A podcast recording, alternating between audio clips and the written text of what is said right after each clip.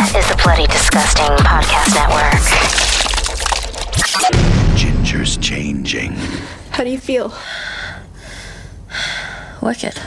Boils and ghouls, lock your doors and strap yourselves in. From Los Angeles, California, Bloody Disgusting presents the Boo Crew Podcast. Horror news, commentary, reviews, interviews, and more. With your hosts, Lauren and Trevor Shand and Leone D'Antonio. I'm Leo. I'm Lauren. I'm Trevor, and we are the Boo Crew. Welcome to episode 136. Here's a Boo Crew Fright Fact. In 2015, George Romero found nine minutes of footage that had been lost from Night of the Living Dead at the jump cut in the basement, including the largest zombie scene in the film. This time around, you were joined by a guy who's done everything from starring in over 100 episodes of the BBC's soap opera phenomenon EastEnders. He made his feature film debut playing opposite Sylvester Stallone in 1993's Cliffhanger. He's the most recognizable voice from the Call of Duty video game series. He's also done a bunch of horror films, including Dead Cert, the award winning Devil's Playground, Bob Keen's cult classic creature flick Proteus from back in 1995. Bob also did the special effects work in Waxwork, Nightbreed, Hellraiser 3, Candyman, smaller movies like the Star Wars series. Uh, actor Craig Fairbrass joins us to talk about his bloody crime flick with a massive twist, Villain, on VOD and digital now. First, we are joined by our good friend Krsy Fox from the band Knee High Fox to jump into a good old fashioned round of horror homework. Episode 136 starts now. This is Craig Fairbrass, and you're listening to the one and only Boo Crew. The Boo Crew dusts a fright flick off the shelf for horror homework. For this edition of Horror Homework, we are joined by Krsy Fox of the band Knee High Fox. How you doing, Krsy? Yeah. How are you guys? Good, good. You've been up to a lot of incredible things, including a new venture called One Fox, where you and Spider from Powerman 5000 have been making some incredible horror projects of your very own. One Fox has been around for a minute, but we were originally using it more for our music videos. We were we were uh, directing and creating a lot of our own music videos, and for other bands as well. So we've been kind of playing with that for a while, and then this year kind of came around, and we're like, you know what?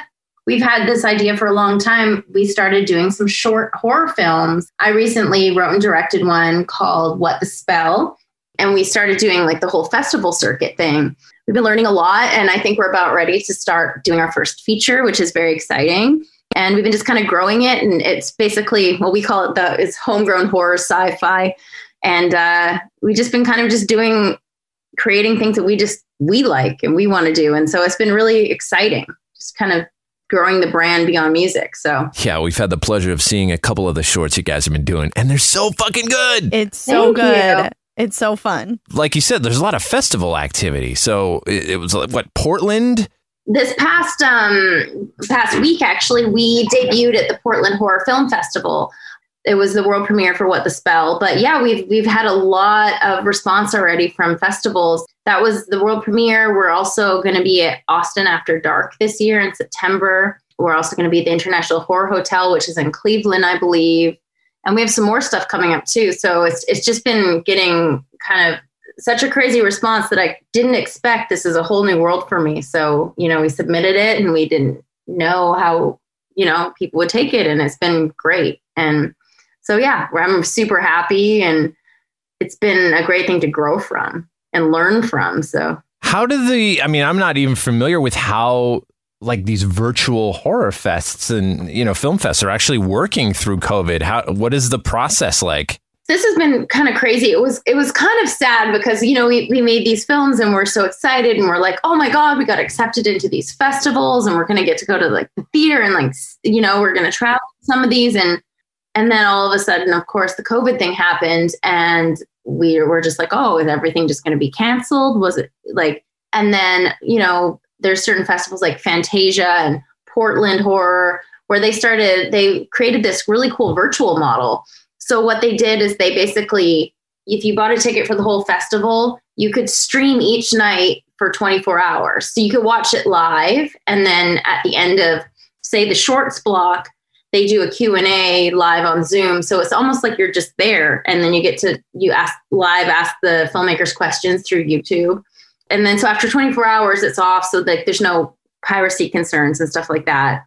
And um, it's been really cool and and they have like little intros and they made it feel like a real experience almost like you're going to a drive-in or something like that. And i feel like if you were to go to the um, festival maybe you wouldn't see as many films but we watched the entire festival. It was started on wednesday and went through sunday and we're like well we're home and you know we were so we, we watched like everything and it was so cool to see all of those horror films and all like these new upcoming directors and it, it was just really neat. It was a cool experience. So not all of them are doing the virtual version. As of now austin after dark is they're physically you know it's going to be in a theater. It's at the alamo drafthouse in austin.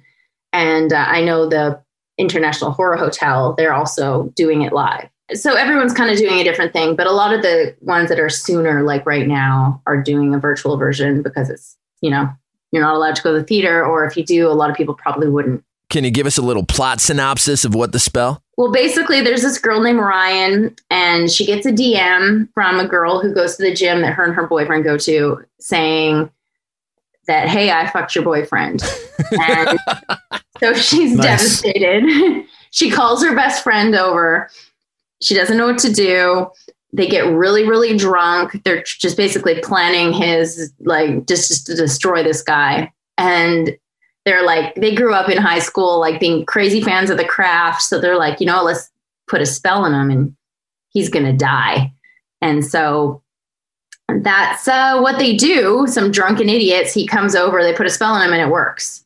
And they're just like holy shit you know they're just drunk idiots thinking like not really thinking it through. And so they're like oh my god like we can't murder somebody. This is going to ruin our life. So they try to find a spell to bring him back from the dead things just keep getting worse and worse basically And then so you have a new idea for a feature that you're going to be working on as well. Yeah, so the feature is is, is actually an anthology. So because I enjoyed the process of making these this short film so much, and because One Fox has done other short films, it, it's kind of a different process because you have to like have this really kind of well-rounded story in a short period of time. It's almost more challenging.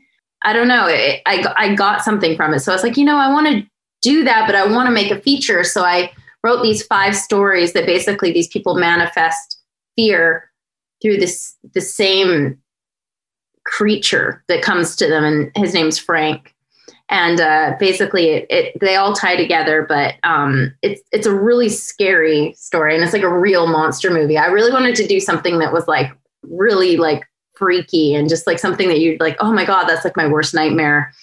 I felt like what the spell was like this kind of gory playful film and I'm, I'm like okay well now i want to do something that's like really scary that's really freaky and different. So that's that's the idea behind frank And then musically, so Knee High Fox, the last album, Jawbreaker was the last release you guys did. What is going on with that? Are there still is there songwriting going on in the midst of all the quarantine lockdown business for that, or what's happening? we've been doing some writing. Um, we, were, we were writing before that as well. And then of course just like everybody else everything just kind of went crazy. No one knew what the hell was going to happen. So we kind of halted.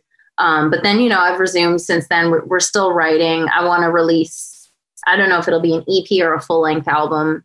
Hopefully by the end of the year would be nice. And then I've been obviously I co-write with other bands, so I've been doing a lot of that um, in the meantime through Zoom and yeah, I've, I've been doing a ton of writing, so it's kept me pretty busy and you know just getting ready to hopefully start shooting Frank in August. So That's awesome. And congratulations on History of Violence, the new single you wrote with Theory of a Deadman. I got the fourth single they've had go to the Billboard charts, and I believe you've co-written three of those four now. yeah, we've had three. I've had three number ones with them, which is crazy. That's yeah. I, did, I actually like just realized that. That's um yeah. It's been pretty a pretty crazy ride with that band because I feel like I'm almost sometimes like their fifth member. I've written on almost every single record they've done, and we've had some just some crazy ups and downs. And but you know, I feel like I hopefully will get to write with them for the rest of their career because I, I can't imagine missing out on a record at this point. Sure, sure. You're the good luck charm. It's amazing. All right, well let's uh, let's get into our horror homework this week. So uh, what we do is we go around the room and uh, around the World Wide Web here, all the way out to Leo in uh, beautiful downtown Eagle Rock. Eagle Rock. There he is, repping, repping Eagle Rock. And uh, what we do is highlight a horror flick to each other and possibly even to you that we consider a must see or perhaps worth a revisit. Tradition is starting with Mr. Leo. Woo! Oh, better be good. What you got, man? You know, I watched this movie because William Friedkin tweeted about it. Like a few weeks ago, he's like, I'm about to watch this movie called Exorcist Confidential.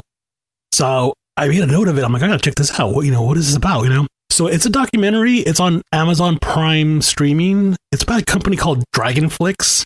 It's about an hour long. Now it's a strange documentary because it just plays out into like two different parts. The first part is really about the reaction about the movie The Exorcist 1973 when it was released. So that part of it is really interesting because, you know, most of us were probably not around at that time. We often forget that that movie was released the day after Christmas Day. Oh, it And- was. I didn't even know that. Oh. Yeah. and it's one of those things that that movie spawned lines like down the city blocks of Hollywood, like for hours on end, just to get a ticket for like a 4 p.m. showing.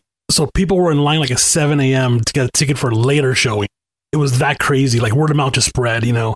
But the crazy thing about this documentary, which I had not seen, is they had all these reporters out there in Hollywood talking about, you know, this movie's making people throw up.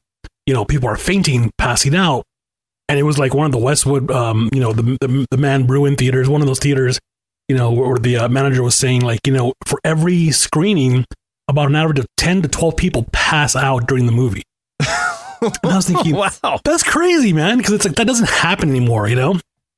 And there, there's actually footage of people like stumbling out of the, out of the theater like after the first twenty minutes or the first hour, and they're just like, I can't take it, and they just collapse, and you're like, holy shit, dude! like you know, we don't see that anymore because I think we're so desensitized ever since you know the whole '80s slasher torture porn movement. It's like I think we've seen it all, you know. So to freak somebody out, it's gonna take a lot more, but it's interesting in that sense because I've never seen all this reaction from people. 1973 reacting to a horror movie that people still, you know, call it many lists as the scariest film of all time. Now, the second part of the the documentary is uh, simply William Friedkin, William Peter Blatty, the writer, and a priest, and they're sitting down and they're interviewing uh, each other basically about the movie, and you know they're talking about the movie's themes and the philosophies and all that. And I, I've never seen that interview, and I think it's poorly restored because some of the audio you can't quite hear. So they put they put a like a screen uh, what do you call it caption, you know, Yeah. so it, it fills in the blanks. And it's a really interesting, uh, you know, conversation because I don't think that's ever been done since, or you know, it's like a one-time shot deal, you know, between the writer, director, and a priest. I thought that was really interesting. So it's worth checking out because this is stuff you're not going to see. Um, don't expect anything produced. This this this thing's kind of like a mystery. It's almost as if somebody made a you know like a low budget VHS version of it and just put it up there. You know, like there's no big production on this documentary at all. In fact, uh, one of the things that, that you know, I have to say is that some of the video is even shrunken down to a lesser, smaller size. But it's still interesting because this is probably the only place you're going to see this footage, you know, from all these reporters covering the stories of the movie's release. So definitely check it out if you're a fan of the movie, just to see what you know what horror was like in 1973. It's on Amazon Prime Video streaming right now, so check it out. That's really cool. I'm racking my brain trying to think of movies recently or yeah, at least in the past like 10, 20 years that were released that uh, kind of had some sort of cultural effect or bravado like that. And the the only ones I could think of that come to my mind are the Blair Witch Project, obviously. That was like a huge. Is it real? Is it you know that was a huge thing, and um, Right. probably what was it? Paranormal Activity was that the one that was marketed Yeah. with the night vision camera of the audience watching it? Yeah, yeah, yeah. Yes, yes, Yeah. That's a pro- can you guys think of any other ones that are like we're kind of oh you people are passing out or anything like that? It, like does that ever happen? Well, I remember people were saying that Hereditary was so scary, and like there was this whole facade. I mean, it is creepy as fuck. But nobody was like passing out or crawling on the you know out of the theater or anything like that. No, Maybe Cloverfield Yeah, it- people were like I'm barfing because you know the Yeah, shaky right, camera motion sickness. seemed to be as close as we get. at the Portland Horror Film Festival, actually, the producer from Blair Witch was on there just like as a guest. And he was tell did you guys like talk to anybody from that movie when they like I had no idea. They like filmed it and they literally put the cast out in the woods and gave them a GPS and they would like there was no script. They would just stumble across like a note that would Yeah. be a story point. Yes, like, yeah. That is the cool. I'm like a after I heard that, I was like, how do I come up with something like that? That is like, that just seems like the funnest, but also the most terrifying thing to ever do. Yeah, that's Yeah. Uh, seriously that that whole story fascinates me. That's like one of the Yeah. greatest, Yeah. as far as you know, as I'm concerned, one of the greatest horror film experiences that I've ever had in in my lifetime. Anyway, that could even come close to what it must have been like seeing The Exorcist for the first time. And maybe the reason, maybe the reason it had that impact was eh, movies like that. Like just what you said, Leo. Like over time, we've seen it all. And when Exorcist came out, there was really nothing that really depicted that on that scale before. Yeah, and not only that, but I mean, it still has a couple controversial scenes that no filmmaker will touch. That's true, right? Think like even it. today, right? Yeah. Like, are you really going to shoot a scene with a girl masturbating with a crucifix? I mean, come on, you know? Like a little girl. Yeah. Yeah. That's Yeah, like Right. no. pretty, pretty risque. Yeah. and that still holds up. It's what, 45, 40 some years later, you know? Krsy, we'll go to you. Well, it's funny. This wasn't the movie I was going to talk about, but I just thought about. You guys remember the last one of the last times you were over at our house and we watched that documentary that was called "Horror Movie: A Low Budget Nightmare." Yeah. we couldn't stay for the whole thing, but it was getting it was It's getting, to the point so where he good. was starting to make it. It is such okay. So this isn't the movie I, that I was going to talk about, and I'll I'll talk about the other one too. Yeah, but yeah. like, we watched the whole thing, and it was the. It, I have to. I cannot recommend it more. If you love horror movies, you have to see it. It's hilarious, but it's also just like I don't. I, I can't even explain it. It was just like watching the process of this guy trying to make this film, and like he flies like Dee Wallace to Australia and she has no idea what she's coming into. He's like his dad picks her up at the airport and she shows up and it's like these like couple of friends like filming this and she's like uh, uh, cooking dinner for it was just like the craziest movie. It blew my mind and we just like loved it. So I really, really, really recommend any horror fan watching that movie. It was like a total fluke that we watched that Yeah. and we half of it with you guys, but it was you guys need to finish it too. It gets We better. do. Like, this is like it's it's so good. Yeah, I don't even think they had started filming the actual movie when when we had to bail out of that one. He was like running out of money, and I was like, "Oh shit!" Yeah, he was she's going to supposed ask people for money and stuff, and yeah, Dee was already out there. I had anxiety oh. for Yeah, him. I yeah, it was was like, "Oh shit! Oh shit!" Like, Like, like, I was in trouble. for it and like it's like it, I don't want to give anything away, Yeah. but like he kind of like gets it to come together. But you know, it's like this low budget. Like it's just I don't know. It's just fascinating, and I just I love that movie. So anyway, Leo made me think of that for some reason when he said documentary. Wait, But, but um, did you see the movie that he made? No, okay, so that's like on my like cue to like watch Okay. coming up because it's called like Red Christmas or something like that. It, it that's but like I didn't want to watch it until I saw it finish the film, and then I, I've been meaning to watch it. So he actually made the movie. he actually made the movie. Wow. Yeah, and it's it's just like you feel so invested in it. It's just like I Well, yeah, know. because like the, I remember the story uh, leading up to the point where we stopped watching. Like the guy literally, it's like every cent that he had, and then uh, the money of other people. Like he just kind His of brother, he's like his whole life, right? Like just thrown on the line for this one film. And I guess that's what I mean. I've never made a horror film before, but that I guess that's the experience that like an indie filmmaker goes through, right? it it is exactly what it is but it's like and this guy just like but he was like it's just my dream but it was kind of just out of the blue. It wasn't like he was he's like oh i've made a bunch of films. He was just Yeah. like i want to make a horror movie and he just he did it and it, it was just awesome. So yeah i highly recommend that.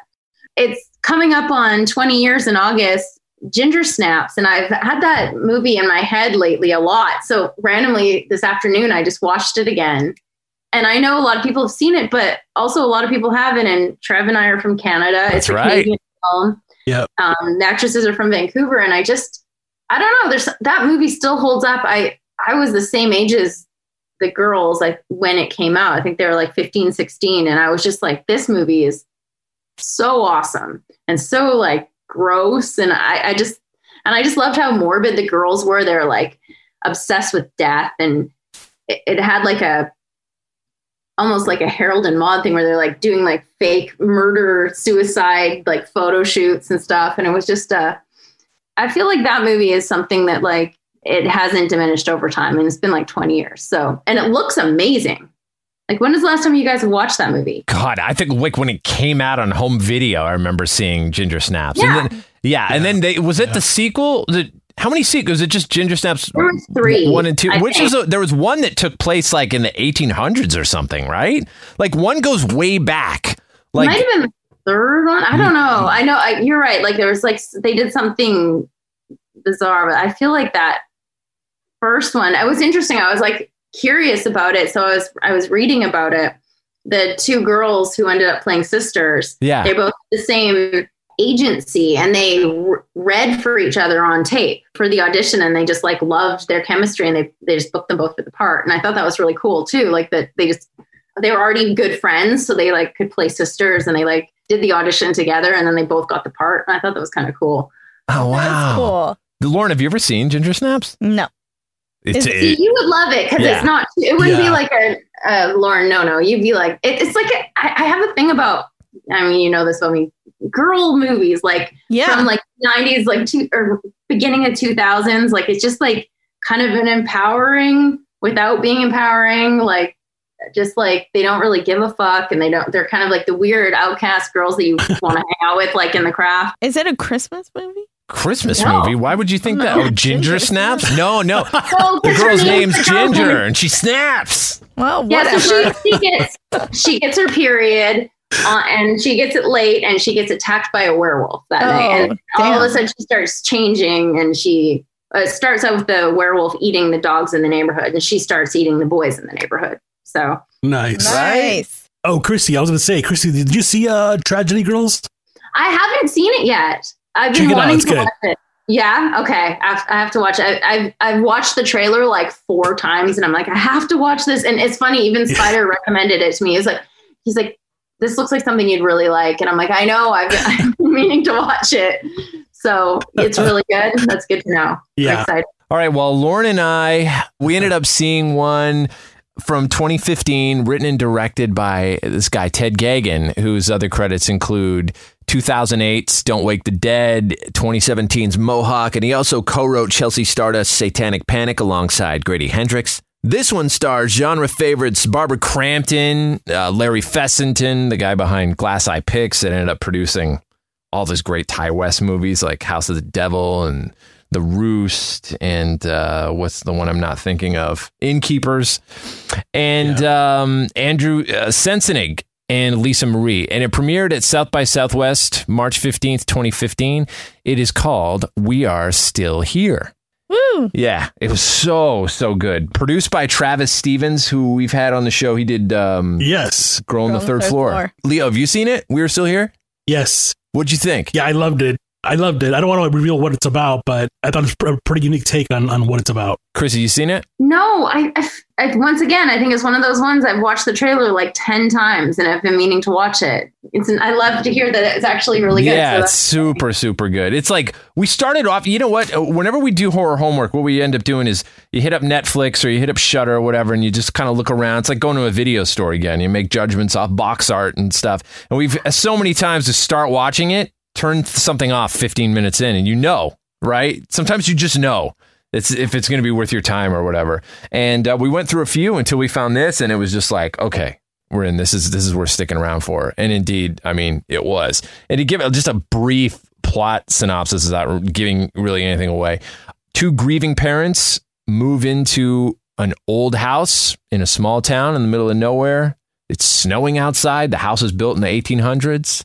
They begin to be visited by people who live in the town who act strange around the house. The couple goes out for dinner. Everybody's looking at the, oh, they bought the house. They slowly, kind of the mysteries of this house reveals themselves to the new owners. Things get crazy. Things get gory. The gore is intense. Yep. It's real. They don't skimp on the gore. It's very, Yeah. very crazy. Hard to look at some of it Yeah. great jump scares. It starts off really slowly. It takes its time with a lot of stuff like, you know, things happening off camera, things like a picture falling over, y- y- these kind of a door opening by itself, maybe, and it just slowly builds into absolute chaos.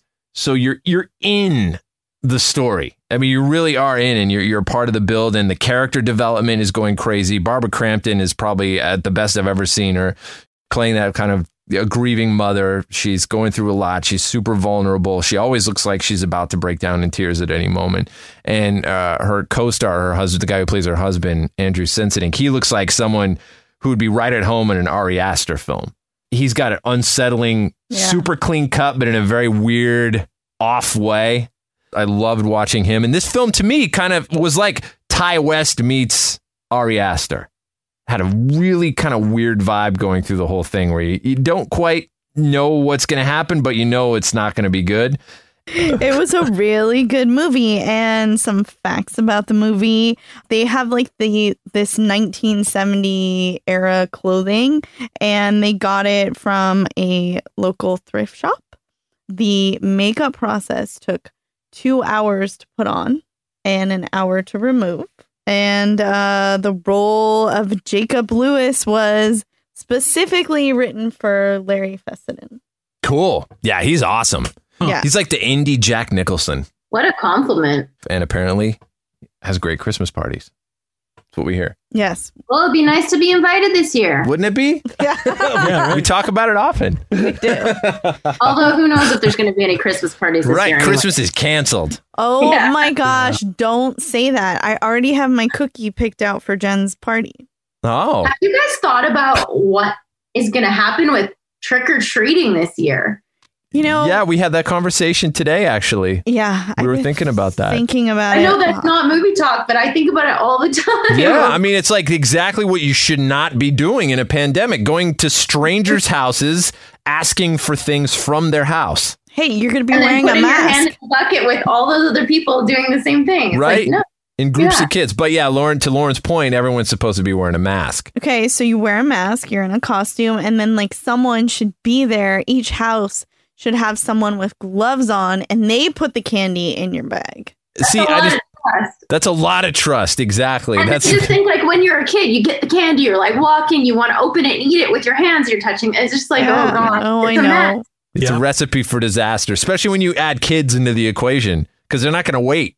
That's that's the one reason I'm not taking like we I don't want to take the kids to a restaurant right now, even though a lot of restaurants are reopening and they have the social distancing. I don't trust my kid to just walk in and put their hand on a uh, menu or whatever and stick it in their mouth. I can't stop that. And it's just like it freaks me out. I know, I know. I think like the scariest part is that Halloween won't be the Halloween that we know and love. Like I just love going to haunts. Like that is Right? my favorite thing to do. Again, I didn't even know that about you. I thought you just skip Halloween completely. I fucking hate it. but yeah, how did they do? How did they do not? How did they do not scary farm? Or, They don't. you know, They're right? Like a bunch of people. virtual versions of stuff. Like that's not the you can't do that. It's, just, Yeah. it's not the same. No, it's not. Maybe I'll get a chainsaw in the backyard and just let it go and we can just pretend. Yeah, I get that smoke smell going. Yeah, I'll and- get a fog I just stay there and Let him run around with it and just like chase people. Be awesome. Yeah, I'll put those like metal things on our kids' knees. Oh, They can sliders. They can slide on the yeah, spark everywhere. Yeah, I don't know. It's because this is around the time when all those mazes start getting constructed, like June, July is when they start doing it, and usually by now we'd get some announcements and things. And I weren't they talking about? Was it a? You were asking me. Oh, I'm so still. What was they? What were the maze? Were they? Was it a Hill House maze? It might have been. I'm gonna ask John Schnitzer. He knows everything. Oh, he's the king of mazes. Yeah, king of Halloween. He. I was just gonna say you should ask him. Yeah. Like, what the I think on. that's what it was. Yeah, I thought it was a Hill House or something, or Bly Manor, or some one of the new Mike Flanagan projects. but yeah, I just I don't know. You know, all I can hope for is a vaccine, and that's the that's the only thing right now that would make me feel any better about do- you Well, I'm know. glad I could come on here and just bum everybody. No, no, it's great. Hey, we're, This Thanks, important. Krsy. it's important, This is important conversation. very important. We have to figure this out collectively. Yeah, Exactly. Exactly. Gotta- We're gotta save Halloween. Christmas, And what's more important than Christmas? Halloween. Yeah. So The Boo Crew will be right back. Evil has visited the earth in many forms. Now it returns as the car. There was no driver in the car. There's nowhere to turn, no place to hide, no way to stop the car. From Universal, rated PG, parental guidance suggested.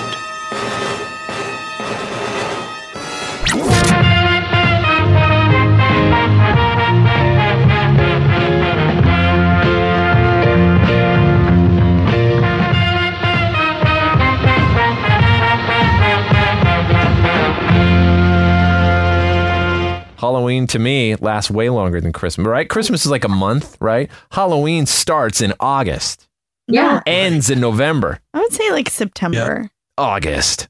What's I going know. on Last in year August? was August. Last Yeah. year was mid August. It was getting. Was it? I think I swear one of the mazes opened at the end of August. I might be completely off, but or we were like, we were just like planning it at that point. So it was just like, okay, we got our tickets for this. This is how it's just, I don't know. It's a whole Right. thing. yeah. I think that August is when Home Goods gets their Halloween. Oh, like stuff. all yeah, Home Goods and all the stores. Like Michael's. hey, at least we got streaming services and we're able to comb through Right. tons of movies. And it is like uh, yeah, it is kind of like like like we said, it's kind of like going to the video store again. It's just like an ample amount of decisions to be like everything's on there. You just kind of scroll through and make judgments based on what the cover art looks like.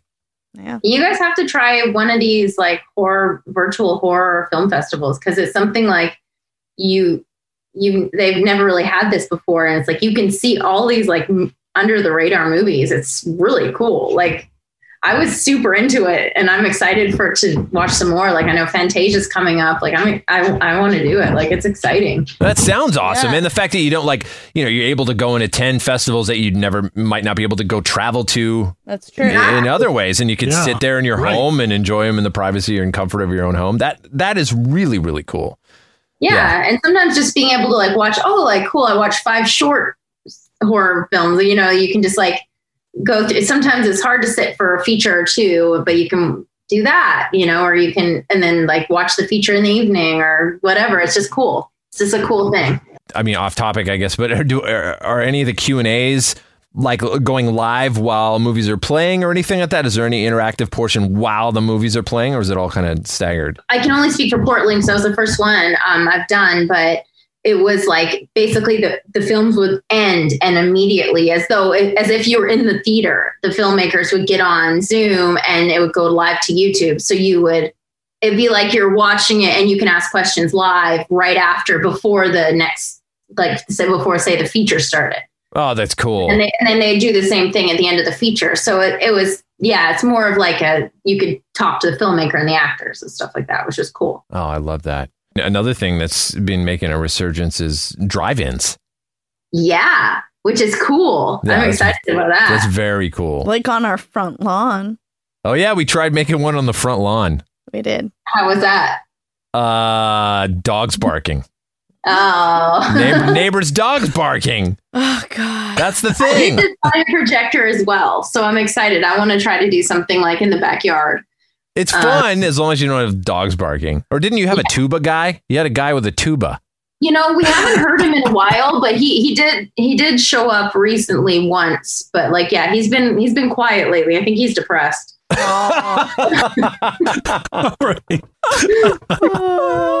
I would trade you a dog for the tuba guy any day. Would you? I don't know, like when yeah. he's going, it's like nonstop for like three hours, and he does plays the same thing over and over, and it's not good. Like he's not good at it. So.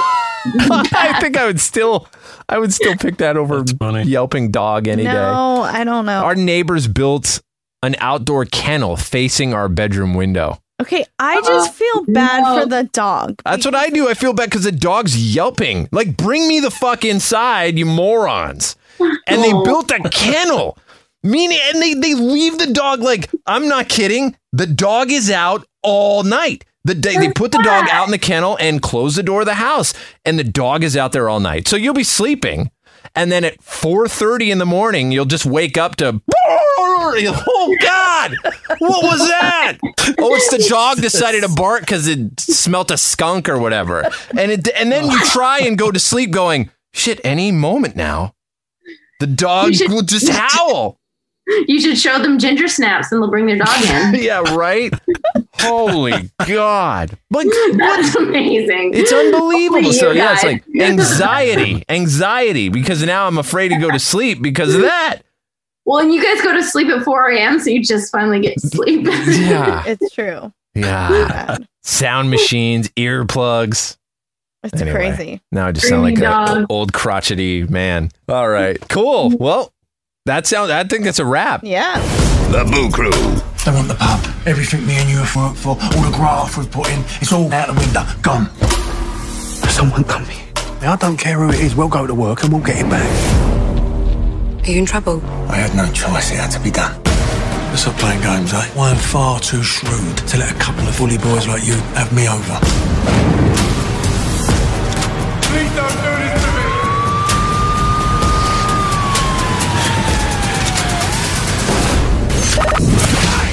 Scream. That's all we need. Another victim crawls onto the gurney for a Boo Crew autopsy. Hello, hello, Hello, Greg. Can you hear us? I can hear you. Awesome. Uh, let me ask you something. Are you videoing or just sa- picture or just sound? Just sound for this. Okay, perfecto. I've done me hair, I've got makeup on, everything. So sorry to let you down. You look beautiful though. I've bleached me teeth, everything. Joining the Boo Crew via the Speakeasy Studio is a legendary actor from TV and film. He played an unforgettable role in Renny Harlin's action film Cliffhanger with Sylvester Stallone, John Lithgow, and Michael Rooker. The horror comedy Beyond Bedlam with Elizabeth Hurley in 1994. Played Dan in over 100 episodes of the show EastEnders, which is a BBC phenomenon, earning over 189 awards. He went on to work on films like Patrick Lussier's White Noise 2, The Bank Job, Neil Jones' Deranged, and the hugely successful Rise of the Foot Soldier series, which earned him a National Film Award for Best Actor, an honor he received once again for his work in Mark McQueen's London Heist in 2017 as a voice actor. He's voiced several lead characters in three award winning Call of Duty Modern Warfare games, the most successful video game franchise of all time Battlefield 5, Squadron 42, and more on the way. He brings extremely powerful, well calculated, and poignant performances that feel incredibly real. Those elements really set him apart as a storyteller, and that's what makes him so unique. He gets to really get into your head and heart in a new film called Villain, available on VOD and digital now. We are honored to welcome Mr. Craig Fairbrass. Yeah. It's what I feel that that was. I feel like I've paid someone to say that. but let me say something, Joe. This is the strange thing about life. Your timing today is fucking beautiful. Because I woke up this morning and someone emailed me and went, Oh my God, have you seen the Hollywood Reporter? And I read the review in there and it just made me cry because I've waited 30 years to hear those words and the way. And then two hours after that, the New York Times, it was the critics' choice, the movie. Amazing. Nice. That's so Very nice. awesome. I'm just blown away by it. I mean, it's taken forever and a day to get to that point, but please carry on. well, what you guys have done with this film is nothing short of incredible. It really is also such an unexpected surprise.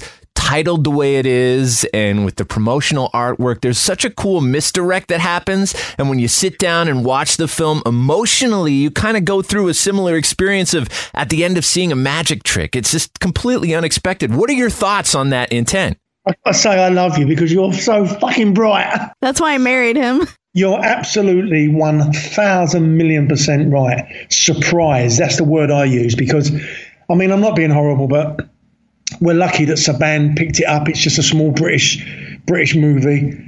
But it is a surprise because I've said in countless interviews, please don't judge this film by the artwork. There's so much more going on, so much heart. It's a gripping little story, and anyone who watches it has, has just fell in love with the film. Well, when you start watching it, like you said, it pulls you in. And I know when you got the script, you read it in one sitting. You couldn't escape it. Can you explain how that did that to you? Well, I worked with the producer Bart Ruspoli on a film 10 years ago called Devil's Playground, a really little cool zombie pandemic movie. Yeah, it was amazing.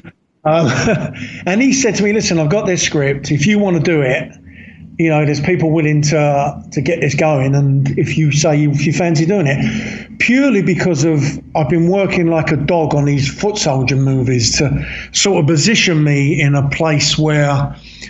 Financiers and distribution got comfortable with me as a leading guy doing these type of films. But then, you know, when I won Best Actor at the National Film Awards during 2018, so many more people came to me and said, you know, I know you do these big tough things, punching geezers up in the air and stamping on them and hitting them with fire extinguishers and stabbing them in the hand with forks. But we've noticed something about you that you're not a bad actor. and, that is what sort of opened up. So I got offered this other film. I'm just I'm just regressing a little bit. I got I got offered another movie, which I did about 16 months ago called Muscle. It's a black and white art house movie. It's about the toxic masculinity. It's about the gym culture. It's about a psycho personal trainer who takes over his the guy he's training's life. It's shot in black and white. It's a beautiful film. And the guy who directed that is a fellow called Gerard Johnson who made this award-winning movie called Hyena. Very sort of subcultured. It's a, it's, it's, it's a classic. And that started it. And then Bart said to me, know, look at Villain, tell me what you think of it. And I was looking for something where the guy was a little bit more interesting, a little bit more vulnerable, a little bit more sensitive, had a little bit of a heart. And I just wanted to do something serious where I could show my chops as an actor because I know I've got it in me. And I read it and it just fucking blew me away. I was like, oh my God, I've waited all my life since the days of watching Point Blank as a kid with my dad and watching the films like Shane and A History of Violence to, to, to be able to play a tough character, but someone who's got an Achilles heel, who's sensitive, and who's basically a nice, a nice guy, really, deep down, but he's just a fucking violent bastard when he gets pushed. Um, and that is what I what drew me to to playing Eddie in, in, in Villain. It was just such a lovely lovely story. You know what I mean? And I, and I think that you actually like him from the first moment when you see him leave prison, and he turns round to to the guard and says, "You know, take care of your family." You know, just those little nuances that make someone interesting and likable, and not just a one-dimensional Terminator. Do you know? You know? You yeah, know I mean? no, exactly. And also in that script, I wonder if you could talk about like the way the story unfolds is very poetic in a sense. What do you love about the way that Greg Hall and George Russo write? Well, that's a that's an absolutely beautiful, fantastic question. I got to say because they're so clued up, it's frightening. I mean, I've not I've known George for years. George is George comes from a place called Hoxton, H O X T O N. It's a very, very, very rough part. It's one of the oldest parts of the East End of London. And um, he's got a handle on that world. He's brought up there. You can smell it, the authenticity of the dialogue. When I read it, I was like, oh, God, I ain't got to change anything on this. It was just so real. And Greg is a very, very intellectual, very sharp, astute, structured scriptwriter. So the two of them together are a beautiful double act. Um, they, they, just write quality. They've just written another script for me, which is just breathtaking. And we're, we're pushing that on the fast track. And they're just very, very, they've got a handle on London and, and, and that sort of subtle, naturalistic realness that very few films can portray. I also love the way they kind of leave, let the viewer fill in some of the blanks as well. And I think that speaks a lot on the poetry of the film. You don't really know why you've been in jail for 10 years. It doesn't really go into that, but you, you know, that's part of the beauty of experiencing it. Doesn't matter, does it? yeah, it really doesn't. In this movie, you play such a raw, tough guy character. What was the specific motivation or direction given by director Philip Barantini for your character, Eddie Franks? Well, the, the, funny thing was, I'll be I'll be brutally honest with you. I mean, when I when I when I read that script, I was like, I can see this, but now we've got to find a director. And um, we watched loads of shorts, loads of little films, because you know at the end of the day, it's a low budget film, and you're looking for someone with energy, raw energy, who's passionate about film. And I watched a lot of shorts, and then right out the blue, Bart Ruspoli, the um, producer. He's a very smart young man, got great taste. He said to me, "Have a look at this," and I watched it, and it moved me so much. The tone of this short. It's about mental health in a young boxer, and the music was beautiful. The color was beautiful. Everything about it was just real, and I just, I was just like, if we can get this guy to get that palette, that feel, that sensibility of that movie, and we can somehow transfer it into villain, I think we could make a really good film. Um, and we sent the script to, to Phil. He, he he responded exactly the same as me. He was like, "Oh my god, this is this is amazing." We met, and he was on board, and we got the same guys who did the music for the short. Who is I think the music's breathtaking you've got to remember something. It is, at the end of the day, it's a low budget little indie film. But I don't care whether you've got 50 fucking million quid or you've got 150 pound. You know, you, it doesn't matter about that. If you get the right script, the right actors, the right people, you can make little gems. You really can. Good little films. You're right. The film yeah. has a very unconventional sonic world as well. And those guys would be Aaron May and David Ridley, who you're talking about, who scored it. And they did this, this incredible sound design and these really cool drones and, and, and different things that are very unexpected. And how do you feel like the sound of the film augments the piece? I, I think it's just a beautiful accompaniment every time I watch it you know, for me, sound, I did a tweet the other day. I was like, you know, some people forget, you know, how important the element of sound is in a movie. It's so important and it can be so easily overlooked. But because I was integral to this piece and I, you know, I had my say as much as I wanted to have without stepping on people's toes, um, we was all on the same page. It's, you know, sometimes it works in unison. It's it's like it's beautiful when everything comes together, like dovetails. The music, the performances, the direction, the editing, the pace. And I remember watching it for the first time, and, i and I knew my gut instinct. I thought, you know, this, this is a good film. It's a quality little film and I, I, know that it's going to get appreciation. And it's like today with the Hollywood Reporter, the New York Times, the Time Out here, the Guardian, all of the highbrow um, sophisticated news sheets, magazines, news outlets, they've all recognised that. And I've had, I must have had, I've got thousands of messages. And what's so refreshing is that the public, you know, audiences, us, the people I'm talking to you, me, we all appreciate a good film. We really do, regardless of the budget. I want to talk a little bit about the practical effects. Can you talk about working with them? Well, if you notice, you know, I hate to say this, but it ain't an action film. Um, I mean, people, I don't want to disappoint them, but what we set out to do is, you know, my style of violence in the film, I like violence to be short, sharp, brutal with impact because that's how violence is in real life. It's not high kicking for 10 minutes, knocking down walls. It ain't all that shit. It, it, it is when you're stabbed in the face as you're drinking your drink you know what I mean? That is what goes on nowadays. I hate to say it, and it's a horrible thing to say, but we've got a lot of violence in London at the moment where knives are concerned and shit. It's and it's around the world, but we try to make the components of violence in this film have an impact and have an impact with regard to the story. Um, so every every act of violence served a purpose within the film. It wasn't gratuitous. It wasn't there just for reason's sake, like you get in a lot of films. It, it just pops up. It was there, and it was bubbling. It was percolating in Eddie because he's obviously been keeping a lid on it for ten years, trying to not be that man. But when he's pushed and belittled and and there's only so much you can do. When I read the script, it just reminded me a history of violence and shame of those characters that don't want to really go back to, they don't ever want to put that sheriff's badge on and that gun again. But there's certain things that happen where they where they're pushed and and I, and I think that's what worked. When the violence comes in, in, in, in villain, it is disturbing and it's graphic and it's it's short, sharp, and sweet. It's true. It's very justified and it almost has a beauty yeah. to it in that extent as these more these moments are created, right? There's a build, build, build, and then there's a violent endorphin release where Yeah. we experience the violence, right? Actually, a very funny line where where he says, "Listen, I know the biting of the nose was a bit strong, but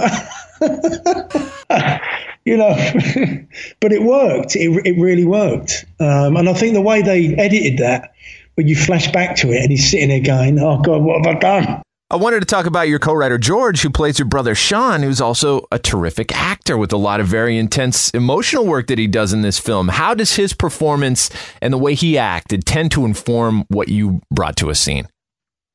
Well, we're very similar. We're very similar in our style of acting. We like we when we discussed this when we, when we met up. I mean, George, he loves me. He he likes my style of acting, and he knows that I like his style of acting. So when we went when we met up, I said to him, "Listen, mate, we're to fucking smash this," because we're very similar. We're very small, very naturalistic. You know, we massage the dialogue so it sounds like we've said it for the first time. Just you know, just just wanted to make it authentic, believable, real.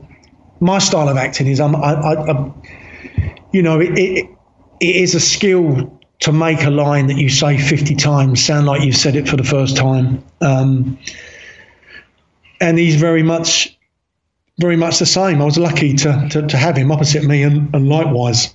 Izuka Hoyle is fantastic as Chloe, and it's such an important part of the heart of the film, and she has so much going on in her eyes. What was it like developing that chemistry with her for those scenes that are really at the center of the film and are really kind of why it all works? Well, let me say something to you. You, you are a very switched on guy. I'm going to say that for the third time. No one's picked up on her eyes apart from you because Really? a- yeah, I've done a thousand interviews. You're the first person to mention it because her her eyes are the same color as mine, and we met. We met. We met a lot of actresses. A lot of girls went on tape, and we got it down to six. And she, I think she came in fourth and someone said to me, "Oh God, look at look, you, have you seen the colour of eyes?" I said, "Forget that. We can't be giving it to someone because they've got the fucking same colour eyes. It's, it's not happening." Anyway, she came in, and we her, her recall was for me and her. We did two scenes on camera, and she was just she made me cry in the audition because she was so real. And she, went out and they played it back and they were like, oh my God. And I went, fucking hell, with the jackpot. And she's got green eyes. it was a massive bonus that really came to fruition when we were filming because you half buy it that she could she could have been my daughter quite easily. And she's got so much emotion in those eyes as well that, that do bring out the tears, man. It really does. She's such an actress. She's one of them people who pops onto a film for three days and nicks it. Do you know what I mean? She was so good. And, you know, they were my toughest scenes uh, with her because, I, don't get me wrong, I can do the fighting and the shooting and the, the, the swearing and the shouting to it's, it's easy. Do you know what I mean? But the stuff I really care about was getting that sensibility, that it's a very fine line at the end of the film, you know, where it's so much more upsetting. I mean, if you ever watch anybody, it's so much more upsetting to see someone holding back tears than it is when someone just cries. That was my old train of thought is the fact of it's killing me. It's killing me sitting in this cafe. It's killing me. But I cannot show. I, I can't do it. And I, and I think that's what made the scene work because she loses it and I try and keep a lid on it. But she's a phenomenal actor lovely, lovely, lovely human being. Um, got a massive future. She's only a baby, and she's got such a big future ahead of her. I mean, she brings out the vulnerability in your character that makes us all fall in love with Betty in the first place, I think, you know? I agree. You've been in quite a few horror films, including Devil's Playground in 2010, White Noise 2, Dead Cert, just to name a few. What are your earliest experiences as a viewer with the genre and some of your favorites? Yeah, I'm a, I'm a massive horror f- freak as a kid growing up. I mean, don't get me wrong. I loved all of my Lee Marvin, Kirk Douglas, Charles Bronson's. Uh, They they were my idols, Sean Connery's. But I had a real, real, real soft spot for horror as a kid. All the Hammer films, the werewolf movies. I always wanted my. There's two roles I want to play in life. as a personal personal goal. One is, and they've both been played by Oliver Reed. It's the strangest thing. I always wanted to do play Bill Sikes in a dark version of of Oliver, and I wanted to play. I don't know if you ever saw the Wolfman. You know where he did. He played a werewolf, Curse of the Werewolf, and um, they're two roles that I'd kill to play, but I love horror films. Do you have any specific moments from filming? I mean, you filmed some sort of creature films with like Dead Cert fighting vampires and zombies, obviously, in Devil's Playground. Do you have any moments in particular through your horror genre career that are your favorites? Devil's Playground. Devil's Playground is a quality, quality little film. Bart Ruspoli, who produced the Villain, is the producer on it. It's it's a. It was the first time ever that someone took me, offered me that role, and said, you know, it was an acting piece. I play a guy called Carl. He's an ex mercenary chasing a, a girl who may have the antibody in her body to fight the pandemic. And it was the first time that I played uh, a, a big tough character with an Achilles heel who was a little bit vulnerable and could show a little bit of emotion. And it was, and I pulled it off, and I, um, I know I pulled it off because the reviews were really solid and it, it it sort of opened up that thing of people scratching their heads, going, oh, "This big, this big six foot three geezer, he's he's not a bad actor." but it's been such a slog. It's been such a hard journey to get anything of any quality. I've got, I've got to be honest with you, it's not been easy. You know, it's like this business. It's so easy to be typecast. There's so many actors, so few quality gigs. It's just ups and downs of the business, you know let's talk quickly about uh, another side of of your performances and that's your voice acting side and showing up in, in call of duty modern warfare and, and your video game career. What is it that ignites you from from doing that work? Let's do this. That was my call. That was my famous line let's do this that was a job that saved my life. I was in LA. I was I was there constantly. I was backwards and forwards, backwards and forwards, getting leads in TV shows like uh, doing guest stars in Terminator, The Unit, the David Mamet Show. I was working the odd film, and then I got a voiceover agent. Someone said to me, "Oh, you've got quite an unusual voice in LA. You should get a voiceover agent." I ended up getting signed by Vox, and um, I got an audition the next week for this game called Call of Duty. I'm not a gamer at all. Um, and I ended up nicking the role, and I played Gaz in the first one. Then I did Ghost in Modern Warfare 2, which was the most successful out of all of the Call of Duty games, without a shadow of a doubt. Then I did number three, um, Call of yeah, Modern Warfare 3. Um, and then Modern Warfare, Infinite Warfare. But I got myself into a lot of trouble because I used, I actually bunched Infinity Warfare in with Modern Warfare because not being a gamer. Um, and I got so much shit and stick from the agents, the lawyers. What are you doing? Giving all the things away. I said, oh, God, I'm so sorry. and and I, I, think they took it to heart because I ended up moving over, went over to do Battlefield 5, which is also motion capture. And then they recast me in the new in the new game. So they must have really had the needle, as we say, or the zig. Fuck him, we're not putting him in any more games. Which was a shame because Activision Infinity Ward, they were lovely, lovely people, and I really enjoyed working on the games. And I've got to say this, they saved my life. It was the difference to going to Whole Foods and filling up the basket, the, the, the, the trolley, the not. Put it that way. Well, Craig, again, thank you so much for joining us. And it, we encourage everybody to go and get Villain on VOD and digital now.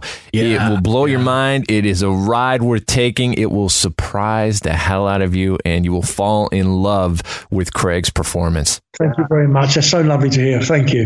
That was the Boo Crew Podcast, episode 136. Special thanks to our guest, Craig Fairbrass. You can follow him at Craig Fairbrass on Twitter and check out his new film, Villain, on VOD now. Also, thanks to the incredible Krsy Fox for hanging out with us. You can follow her on at Knee High Fox and at Krsy Fox. That's K R S Y F O X on Instagram. Please rate us and write us a review on Apple Podcasts if you enjoy what you are hearing.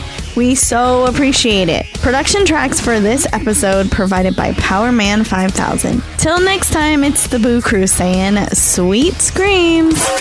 Thanks for listening to another episode of the Boo Crew Podcast. Haunt the Boo Crew at talesfromthebooCrew.com. Tales from the Boo Crew on Facebook and Instagram. Follow us on Twitter at Tales from the Boo. The Boo Crew is Lauren and Trevor Shand and Leone D'Antonio. The Boo Crew is produced by Lauren Chen, chopped and sliced by Trevor Shand. The Boo Crew is a TSP creation, part of the Bloody Disgusting Podcast Network. Bye. Bloody Disgusting Podcast Network, home of the Boo Crew. For horror-centric interviews, SCP archives, weekly full cast storytelling, horror queers, genre commentary from an LGBTQ perspective, and creepy. For disturbing and terrifying creepy pastas. Listen free wherever you stream audio and at bloodydisgusting.com slash podcasts.